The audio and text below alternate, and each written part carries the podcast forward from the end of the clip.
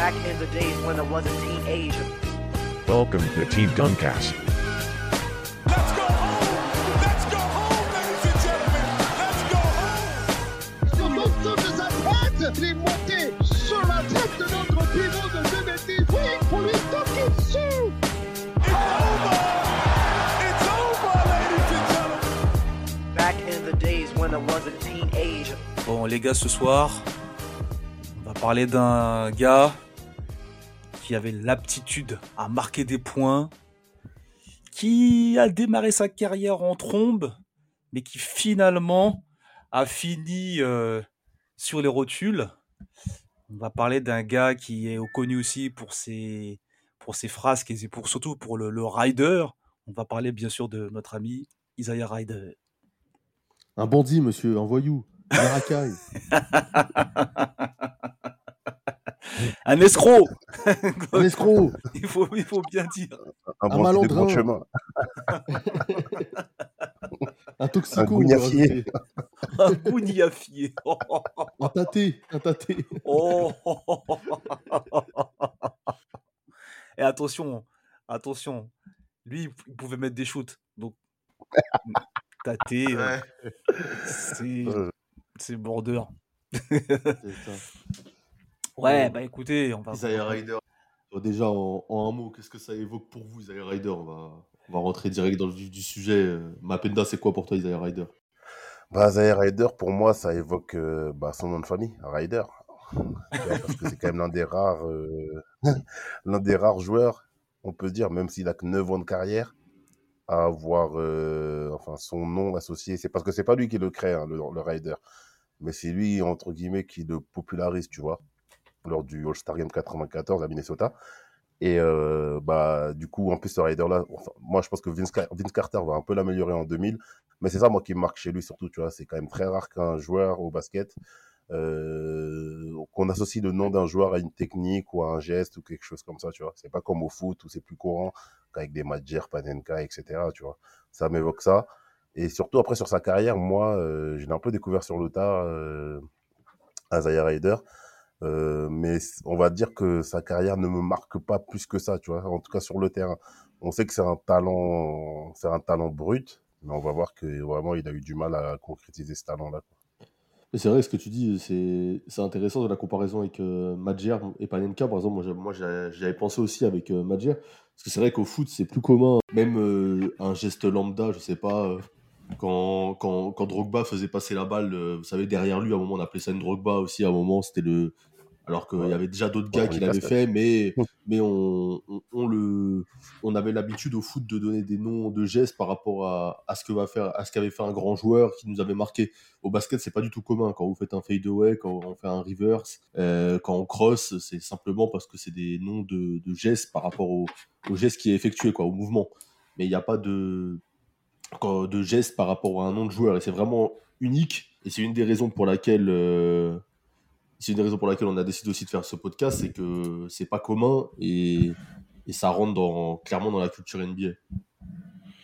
Exactement, c'est vrai que c'est pas commun, mais c'est vrai ce qui est dingue, c'est que comme on l'a évoqué, c'est quelqu'un qui avait vraiment un talent. De façon, euh, quand on voit ses stats, on sait très bien que voilà, il avait vraiment un talent pour exploser, mais malheureusement, comme on va l'évoquer, je pense au, cours de ce podcast, je pense qu'il y a aussi la mentalité qui n'était pas au rendez-vous, et euh, on va essayer, je pense, de développer tout ça euh, pendant ces quelques minutes. Ah, c'est aussi l'une des raisons pour qu'on fait le podcast, c'est sa mentalité. C'est le fait qu'on s'est dit qu'il fallait faire des podcasts sur, les bandits. On avait fait Dennis Rodman avant quand même. On a fait Stéphane Marbury. On a quand même déjà traité des, un peu les, des, des cassos en, en NBA. Et là, je pense qu'avec Isaiah Ryder, on a peut-être euh, le chef des cassos, euh, leur mentor à tous. Et donc, ça, ça va être intéressant. Mais en vrai, on aurait pu le, on, on aurait pu le rajouter aussi, euh, tu sais, dans la, dans la session qu'on avait fait sur la dernière saison, sur les mecs un peu en banqueroute, parce qu'il a clairement aussi fini en banqueroute. Tu sais, euh, quand on faisait entre l'épisode de Antoine Walker et Glenn Ray, je pense qu'il aurait été en bonne place aussi si on parle de l'aspect financier. Mais Ouais, euh, du vrai. coup, mais du coup, pour entrer, pour entrer un peu dans le vif du sujet, Ryder, c'est un mec qui a grandi, euh, qui est né en 71. qui a grandi euh, à Oakland, en, Cali- en Californie. Euh, vous pouvez dire, qu'est-ce que vous savez, vous, sur, ses, sur, ses, sur sa période amateur, enfin universitaire et lycée, Samuel? Bah, sur sa période universitaire, déjà, il faut rappeler donc que c'est un gars qui vient d'Auckland, euh, Isaiah Ryder. Je sais Ouais. plus c'est quel euh, joueur qui dira ça, je crois que c'est Devon George. ou- Enfin, c'est un mec des Lakers qui dira de toute façon, les mecs d'Auckland, ils sont tous chelous, ils sont tous dans une bulle, euh, dans une Ils sont bulle pas- particulière. Ils sont pas chelous pour moi. Ils sont pour moi. Mais c'est même en Europe, hein Non, mais c'est même non, mais c'est pas ils sont ils sont pas chelous. Je pense qu'ils ont une haute euh, image d'eux-mêmes. C'est un peu Ouais. comme les c'est un peu comme Ouais. les camères. C'est vraiment ils ont Comme Comme je les disais hier, Fortiers. comme- c'est en vrai, c'est des personnes qui, de nature, ils disent, nous, on a, on a, on a une capacité, on est, on est fort. Tu vois, moi, je- moi, dans ma tête, à qui je pense, je pense à Ouais. Gary Payton, qui est aussi un gars d'Auckland. Et même lui, il le disait, qu'il Ouais. avait vraiment cette, euh, cette image de lui. Voilà, moi, je suis quelqu'un, je suis, je suis quelqu'un, je suis pas n'importe qui. Mais Polo, toi qui es amateur de hip-hop, même, tu sais, on peut faire le parallèle avec euh, E40, tu vois, c'est des gens, ils ont, Exactement. Ils ont, un, ils ont un flow particulier, ils ont une dégaine particulière qui se démarque vraiment, tu sais, de, de la côte ça. est et même de la côte ouest, tu vois, vraiment ouest, que, quand, je, quand je dis ouest, c'est vraiment Lakers, etc., tu vois, Los Angeles. Ils ont vraiment leur, leur identité à eux, et ça se Mhm. voit clairement chez Riders. Et euh, au niveau de terrain, c'est un mec qui, euh, voilà, en fait, c'est un garçon qui n'est pas, c'est un cancre. T'as raison, c'est un cancre euh, parce que déjà, je crois que lorsqu'il est euh, à l'université du Nevada, donc à, à Las Vegas, je pense que c'était pas la bonne université pour lui. bon fêtard qu'il était, tu vois, euh, bon, bon branleur de qu'il fallait. Euh, donc il commence déjà par aller en tôle, un petit passage en garde à vue euh, tranquille parce que je crois qu'il a une embrouille euh, dans un resto. Ouais, c'est ça. Du coup, après, ils le font participer à des programmes euh, pour qu'il aide les jeunes, etc. Le truc de réinsertion, voilà, euh, histoire d'eux. Mais, euh, mais euh, sur le terrain, la différence, c'est que sur donc ça, ça, aurait pu être un clin d'œil déjà pour, pour les recruteurs NBA de se dire que le mec était un peu bancal. Mais le problème, c'est que sur le terrain, le mec, c'est une machine de guerre. Le gars, c'est une machine. Il score des, des 40 points par match, il me semble, en université à certains matchs. Genre, il a des pics. Euh, il tourne à 27 points de moyenne. Je crois qu'il fait passer son équipe, qui n'est pas une grosse équipe NCA, dans le top 20 de, des équipes NCA du pays.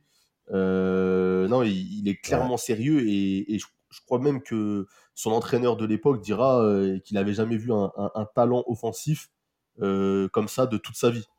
Parce que le mec, le mec est un monstre. Ouais, C'est- sur le terrain, il s'est- marqué de loin, il s'est marqué de près, il est polyvalent et, et c'est ce qui fait qu'on oublie un peu ses déboires euh, en tant que jeune. Quoi. Ouais, ouais, c'est exactement ça. En fait, euh, pour revenir sur ce que son coach euh, pense de lui, il le compare, tu sais, il est comparé à des prospects comme Larry Johnson, tu vois. Donc, c'est des... Larry Johnson, c'est quelqu'un quand même à l'époque, surtout quand il était jeune, avant que les blessures le rattrapent. Et comme tu as dit, c'est un joueur qui est ultra complet. Et d'après les témoignages qu'on entend et qu'on voit, c'est qu'en fait, il est capable de, de driver, donc du coup, des, des extérieurs, parce que c'est un poste 2, on rappelle, de driver des, des, des big men plutôt, pardon, et de, de shooter sur, euh, sur, sur des extérieurs. Donc, ça veut dire qu'il sait tout faire sur un terrain. Il est très complet. Et c'est les stats que, dont tu as parlé.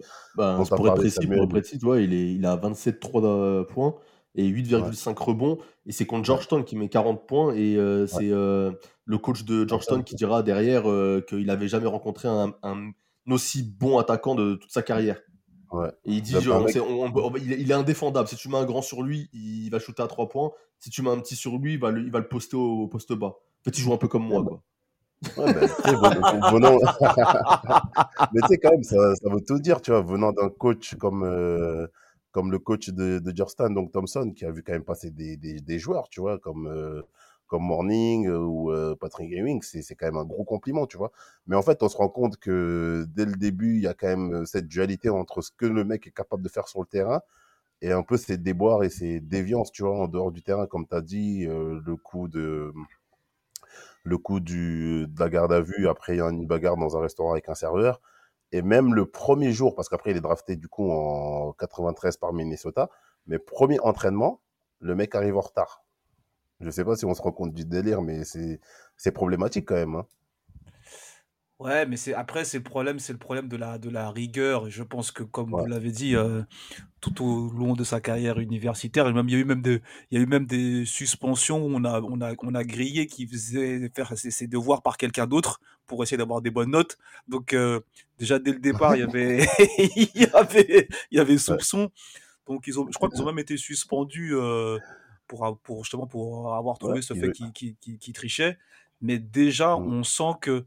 Mais après, c'est aussi le, la culture, je pense, américaine. C'est-à-dire que comme il savait qu'il était fort, il se disait, bah, de toute façon, vous avez besoin de moi. Quoi qu'il arrive, euh, moi, si je suis pas dans l'équipe, et on, on le voit hein, par rapport à, à leur équipe, quand ils jouaient pas, l'équipe, elle était, bah, c'était une équipe euh, pff, sans, sans plus, tu vois. Donc, en vrai, lui, il avait la confiance de se dire, bah, de toute façon, sans moi, vous pouvez rien faire. Donc, que je sois pas bon ou pas à l'école, euh, je serai sur le terrain, quoi qu'il arrive, tu vois. Donc, déjà, La- la- L'arrogance des mecs d'Oakland. On rappelle quand même d'autres mecs qui viennent de là-bas. hein. Gary Payton, Jason Kidd, Damon Lillard. Que des mecs qui ont des grosses bouches. C'est ça. Donc, euh, ils rentrent bien dans le, dans le cursus. Est-ce qu'on peut dire que et- Auckland, c'est un peu les, mecs- les, les 93 euh, de, de la France? je Sauf sais que- pas. Sauf que le 93 fournit des meilleurs rappeurs que MC Hammer quand même. Oui, ça c'est vrai. c'est vrai, c'est vrai. Mais bon, il y en a quand même des très bons du côté de Auckland. Mais du coup, euh, juste, euh, il, ne, il, ne, il, il refait quand même une deuxième année euh, à la fac, malgré tout. Ouais, pour, pour le Et coup, ça il- c'est un, peu étonnant, Penda, euh, parce que c'est Ouais, un peu intelligent de sa part. Comme quoi, il Ouais, avait parce des qu'il se moments dit qu'il de... n'est pas encore mature. Ouais. Ouais, on, on se rendra Ouais. compte à la fin de sa carrière qu'il est toujours pas mature. Oui, oui, c'est clair. Mais euh, du coup, dans sa deuxième année, il tourne à 29 points, 8,5 rebonds et 2,5 passes. Avec des pointes à 44 points. Et on rappelle quand même que c'est la troisième performance all-time en universitaire. C'est quand même euh, quelqu'un. Et il du coup, il, et donc, il se présente à la, à la draft 80 93, il me semble. Et 84, euh, c'est une draft. euh, Enfin, 93, c'est une draft de fou. Hein. Ouais, ouais, une bah, juste, pour, juste pour le top 5, on a quand même Chris Weber, Sean Bradley, Penny Hardaway, Jamal Mashburn. Donc le mec euh, arrive à, à être dans le top 5 sur une draft aussi, aussi relevée. C'est, ça veut tout dire, non peu Ouais, Bon. bien sûr, bien sûr. Bah, je pense que les, les prospects, ils avaient vraiment dans leur, dans, dans, dans leur viseur quelqu'un qui est capable de, de mettre des points. Une équipe qui, je manque, je manque en, en, en pénurie de, de scoreurs.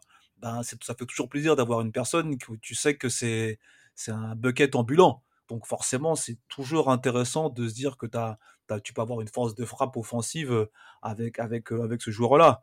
Mais après, il n'y a pas que le fait de marquer des points. Je pense que, comme on l'a vu hier, hein, il faut marquer des points, mais il faut lire le jeu, il faut comprendre, il faut prendre le temps.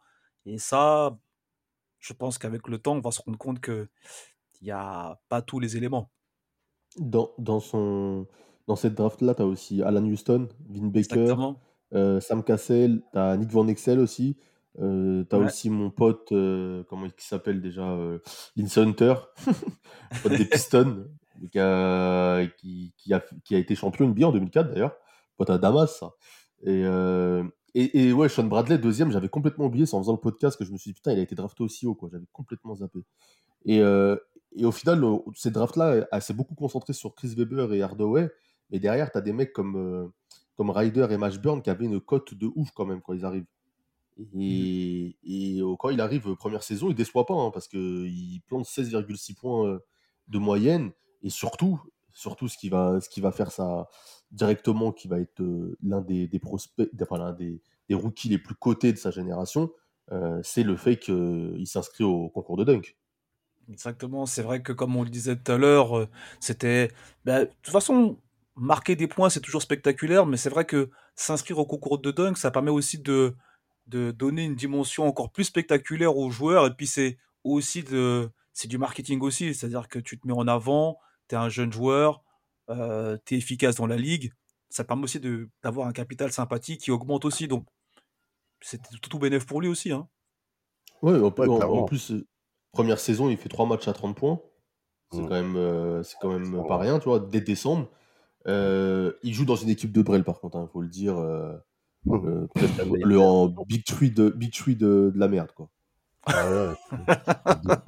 c'est qui Doug West et Christian Leitner, c'est ça? Ouais, et Chuck Person. Et Jack Person, ouais. Et, portait euh, bien son nom. du coup. Et en plus, le- là où tu vois que c'est vraiment une équipe de merde, c'est qu'il finit quand même la saison avec 16,6 points de moyenne, je crois. Le meilleur scoreur, c'est Leitner qui a 16,8. Donc, tu vois, il y a 0,2 points d'écart. pour un rookie, c'est scandaleux, tu vois. C'est, je, je, je comprends pas, tu vois. Surtout à cette époque-là où Leitner était aussi aussi un prospect. C'est, c'est, tu peux pas être rookie, arriver dans une équipe comme ça, surtout dans cette NBA-là, et être le meilleur scoreur de ton équipe. Ça me semble fou, surtout pour une équipe qui est en, qui est en fond de conférence comme ça, ou qui a quand même quelques joueurs confirmés, tu vois. Mais euh, ses débuts en NBA, quand même, sur le côté comportement, ça reste gentil. Ça veut dire qu'il il fait des petits trucs de con, mais voilà, c'est comme des retards et tout, etc. Mais ça reste correct. Et dans, la deuxième, dans sa deuxième saison, donc sa saison sophomore, il compte quand même à 20 points de moyenne. Il confirme en fait le potentiel qu'on voit en lui. Mais euh, c'est là que ça commence un petit peu à, partir en live en dehors du terrain. Et on commence à avoir des, problèmes de, bah, d'addiction de, à la drogue, des histoires de paris illégaux. C'est mais on, se demande mais comment comment comment le, le board en fait de Minnesota euh, va gérer un mec comme ça? T'as un talent comme ça qui est bon qui confirme les attentes sur ses deux premières années mais au bout de la deuxième saison qui est devenu totalement ingérable en dehors du, du terrain comment bah, le problème c'est que tu tu, tu, tu, essaies de responsabiliser le joueur parce qu'en vrai c'est sa carrière aussi c'est à dire que s'il déconne bah, il peut plus avoir Mm. de contrat derrière, il peut plus avoir d'exposition. On va pas se mentir, ce qui compte, c'est c'est d'avoir une exposition médiatique, quelque chose, un capital sympathique et intéressant pour, pour les franchises. Mais après, le problème, c'est qu'il faut que le joueur soit d'accord. Moi, en vrai, si tu t'expliques aux personnes que c'est dans ton intérêt et que tu fais pas de changement, en vrai, tu peux quasiment plus rien faire. C'est-à-dire que tu as exposé les faits, euh, tu démontres qu'il faut faire le nécessaire, mais si toi, tu n'as pas envie de changer, en vrai, tu peux juste te dire, voilà, les gars, il faut faire ça. Et puis, si ça se fait pas, bah, soit tu le coupes ou soit tu, tu le transfères. Et malheureusement, euh, je pense que là, il y a aussi un problème de jeunesse et aussi de. Ils ont essayé, hein. Ils ont essayé, mais après, je pense qu'il y a un problème de jeunesse, il y a aussi un problème d'environnement. Moi, je, connais, je, je ne connais pas à l'époque euh, le, les personnes qui, étaient, qui gravitaient autour de, de Ryder, mais forcément, si tu es avec des gens qui sont là, qui font la nouba tout le temps, qui sont dans des, dans des, dans des, dans des business illicites ou des trucs un peu pas très recommandables, bah forcément, euh, tu glisses. Hein. Ah bah après, après le gars, euh, le gars, c'est un bon loupard aussi, il faut le dire. Ah ben Euh, oui, bien sûr. quand on vient, quand on vient à faire des paris sportifs et à finir par frapper la meuf qui travaille au bar du bar, du, du, du, du bar sportif pour, bah, pour je ne sais quelle raison, ou que t'en viens, il a même une deuxième, un deuxième téléphone, je crois, vous avez une, un truc comme ils ont les dealers au quartier. Oui, c'est ça. Téléphone jetable. un- ouais, téléphone jetable. Le gars, le gars- le gars, il, aurait, il aurait pu jouer avec un, avec un bracelet électronique, je crois, si, si on, lâche- si on continuait de le laisser. Donc, il- franchement, c'est, ce qui est ouf, c'est que tu passes d'une saison euh, rookie où tu es prometteur, une- où tu fais un concours de dunk qui est mémorable euh, et qui fait qu'aujourd'hui, c'est pour ça qu'on se rappelle de toi. Saison sophomore, t'es- tu progresses au score, tu es dans les meilleurs scoreurs de la ligue et tu commences à faire n'importe quoi, ce qui fait qu'après, euh, au final, il va jamais passer de cap et on parlera plus de lui pour euh, ses excès que pour euh, sa carrière. Parce qu'après, du coup, Minnesota, ils en peuvent plus. Ils décident de l'envoyer à Portland, dans la fra- franchise de notre ami Damas. Et à Portland, il rejoint une équipe de mecs, on les connaît, quoi.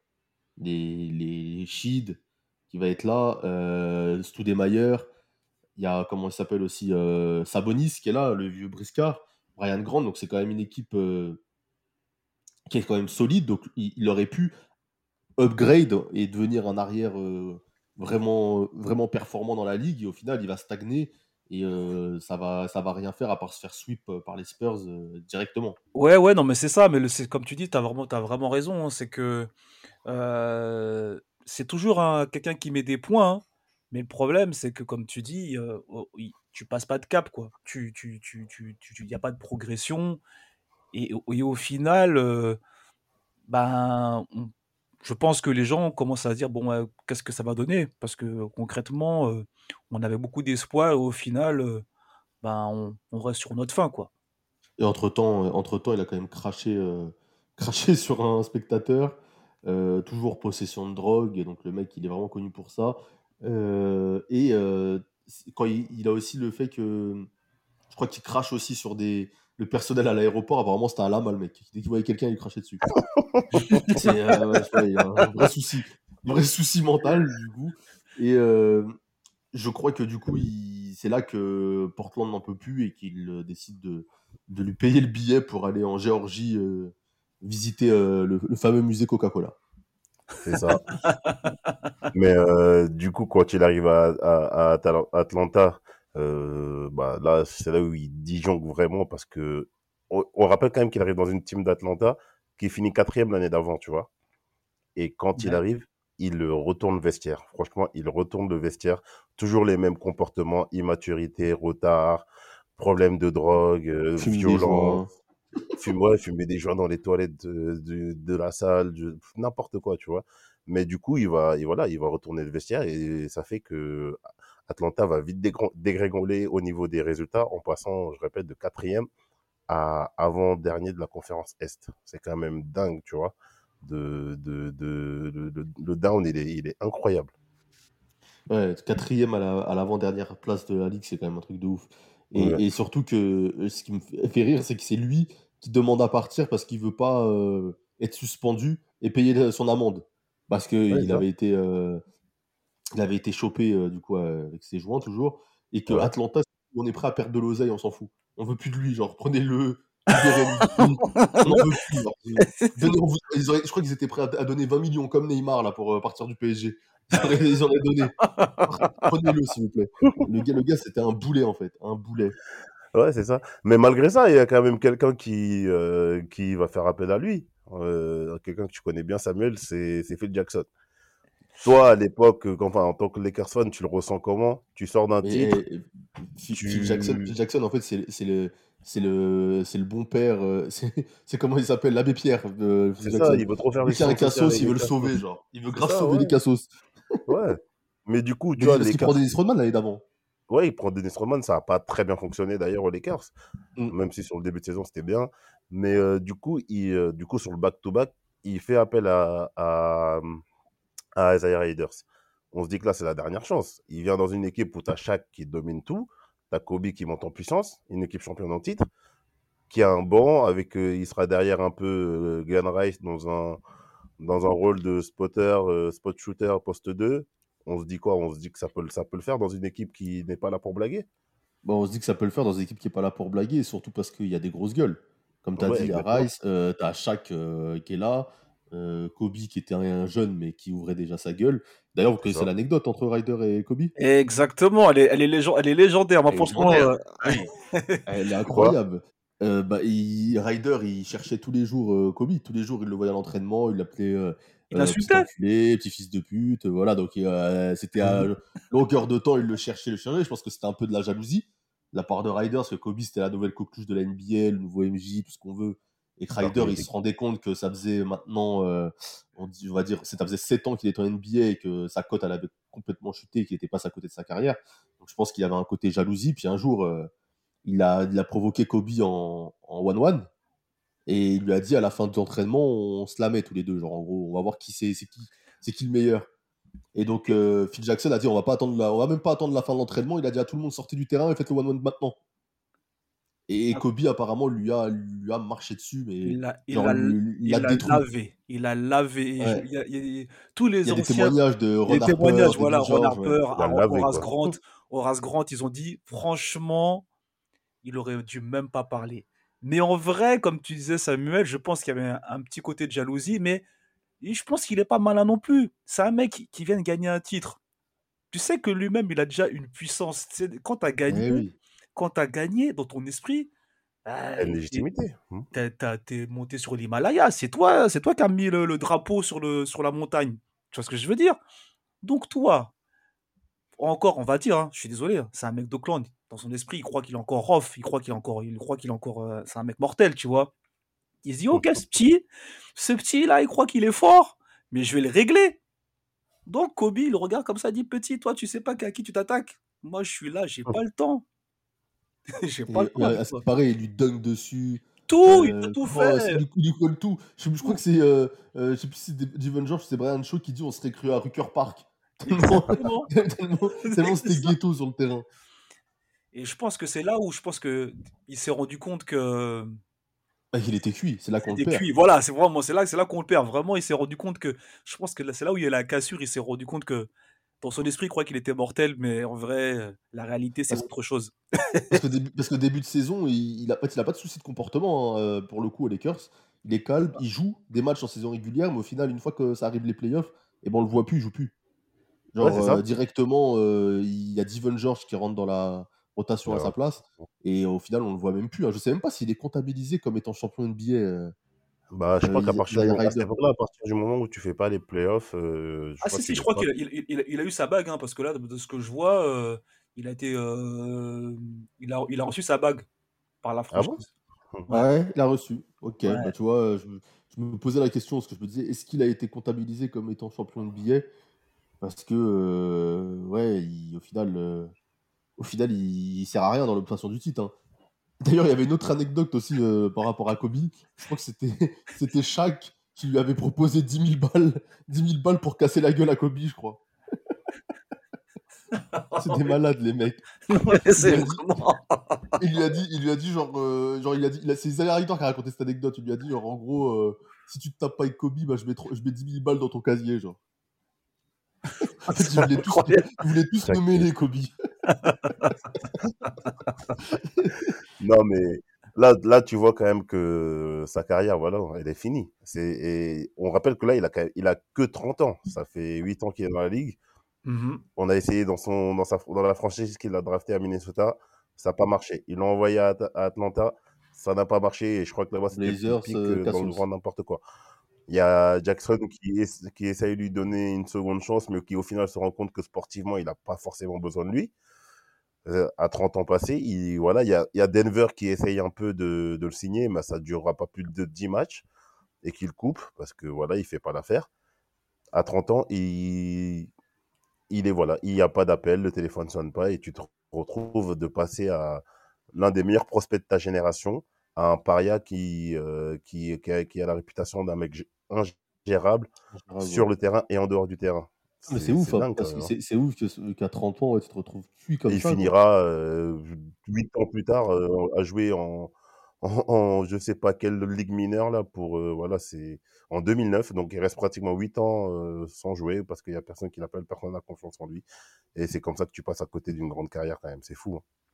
Non, mais c'est c'est ouf. Et puis, euh, et, et puis moi, surtout, ce qui, ce qui, me- ce qui me choque, c'est euh, qu'après ça, en fait, il continue de, de foutre Ouais. le sbeul, en fait. Parce que, genre, janvier Mm. 2006, il a un kidnapping. Il kidnappe, euh, kidnappe quelqu'un euh, à Marine City. Euh, violence domestique, donc je suppose que c'est violence sur sa femme ou quelque chose comme ça. Euh, il a refus d'obtempérer avec la police parce que, comment ça s'appelle? Il a possession de. Je crois qu'il a accident de voiture et il De veut pas, s'arrêter. Ouais, voilà. Il y a cocaïne, euh, possession de cocaïne. Il fait 7 mois de prison, euh, 3 ans de probation et obligation de suivre euh, un programme anti-drogue que je crois qu'il n'a sûrement pas fait. Euh, il a dû le faire à moitié, quoi. Euh, T'as aussi une bagarre avec un chauffeur de taxi. Pour, pour, en venir à te battre avec un taxi, c'est vraiment que. T'es au fond du trou. Ah ouais, t'es au fond du trou. hein. Même, même Booba, il a pas fait ça, il l'a braqué. non, mais tu te rends compte, le mec s'est battu avec un, avec un chauffeur de taxi. Et il avait une arme en plus hein, sur lui. Hein. le pire c'est qu'il fait ça en 5 jours hein, entre euh, l'accident de voiture enfin le Ah ouais, c'est tout, c'est le mois de janvier, comment ouais. ça s'appelle? L'histoire du taxi Le ouais kidnapping. tout- en Ah, 5 le kidnapping, jours c'est un an avant. kidnapping, c'est un ah an non avant. mais ouais. c'est un truc de ouf C'est un ouf. Ouais. Et il y a aussi, euh, quand il a arrêté, euh, il a arrêté en 2018 à- en Californie encore. En fait, c'est, ils aiment bien les mecs, ils, ils écoutent du Snoop, ils sont en voiture, je pense, euh, ils sont défoncés. Et, et il a encore, Ouais. euh, il avait plus le droit d'être à Marine City parce que du coup, euh, il avait quand même kidnappé quelqu'un, quoi. Et euh, bah, Ouais, ils l'ont, même. ils l'ont quand même trouvé là-bas défoncé encore une fois, avec euh, conduite sans permis, refus d'obtempérer encore. Et, et après encore, euh, trois accidents en cinq jours en 2010. Le mec, en cinq jours, il a fait trois accidents. Mais Il a, il- il- il a agressé sa fiancée, escroqué un chauffeur de taxi et il a kidnappé aussi son fils qui était âgé de 1 an. Donc ça, c'était embrouille, je pense, conjugale et euh, il a voulu se tirer avec son gosse. Non mais c'est incroyable, c'est oh, tu vois. Et là je vois qu'ils ont, ils essayé de faire un documentaire euh, sur lui, mais en vrai c'est même plus un documentaire là, c'est Un film, faut faire. Faut faire un film. je sais pas si. Je sais, en fait, c'est un peu comme euh, quand t'es à l'école, euh, qu'on te montre des trucs pour t'empêcher de fumer, quoi. Et là, là, c'est pareil. Éviter de faire des trucs comme ça pour une carrière NBA. C'est vraiment. Euh, Ah, mais Ouais. c'est pour moi, le mec était, était bousillé dans le crâne. hein. Il en Ouais, vient à être, euh, à être addict, en fait. Pour, pour à- Ouais, à- foutre au point sa, sa vie en l'air alors que t'avais tout pour être bien.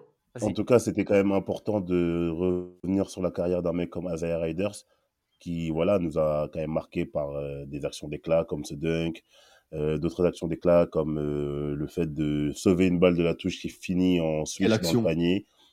Quelle Ouais, action, cette action action de faut tous les, tous les jeunes la voient. Ça, ça, c'est une action, elle est aujourd'hui sur les réseaux, euh, à l'époque Ouais, de ça. Twitter là, et des vidéos, a fait Ouais. le tour du monde. Le et tour en monde, parle, ouais. le, le- le mec, il a un buzz de psychopathe. Le- c'est trop cette action. Pour moi, c'est une action des plus ouf que j'ai vues. Mm, c'est ça, c'est ça. Donc euh, tu passes euh, de ça à, à un bicrave au, au fond du trou. Mais c'était quand même important, je pense, de revenir sur la carrière de ce mec-là qui a dû marquer euh, bon nombre de, personnes suivant la NBA au début des années 90. Mais vous vous rendez compte, les gars, c'est que, c'est que ce gars-là, il va se poser dans son salon avec son gosse un jour et il va lui dire hey, Papa, c'était une star en NBA. Regarde, j'ai une bague et j'ai gagné le concours de dunk. Regarde, il y a un geste qui porte mon nom. Rends compte que le mec, il a une carrière médiocre comme ça. Et au final, en ayant une carrière aussi bancale et, catastrophique qui part dans tous les sens, et ben, il peut se permettre de raconter ça aux gens. Genre, il- que trois quarts des gens NBA, genre trois quarts des joueurs NBA, des plus talentueux, des moins talentueux, ne, ne peuvent même pas se permettre de dire. Genre, le mec, il est champion NBA, il a gagné un concours de dunk et il a un geste à son nom. Je trouve que c'est quand même ouf. Genre, un mec comme Melo, par exemple, un mec comme Melo, tu vois, il a, il a, aucun, des, il a aucun des trois.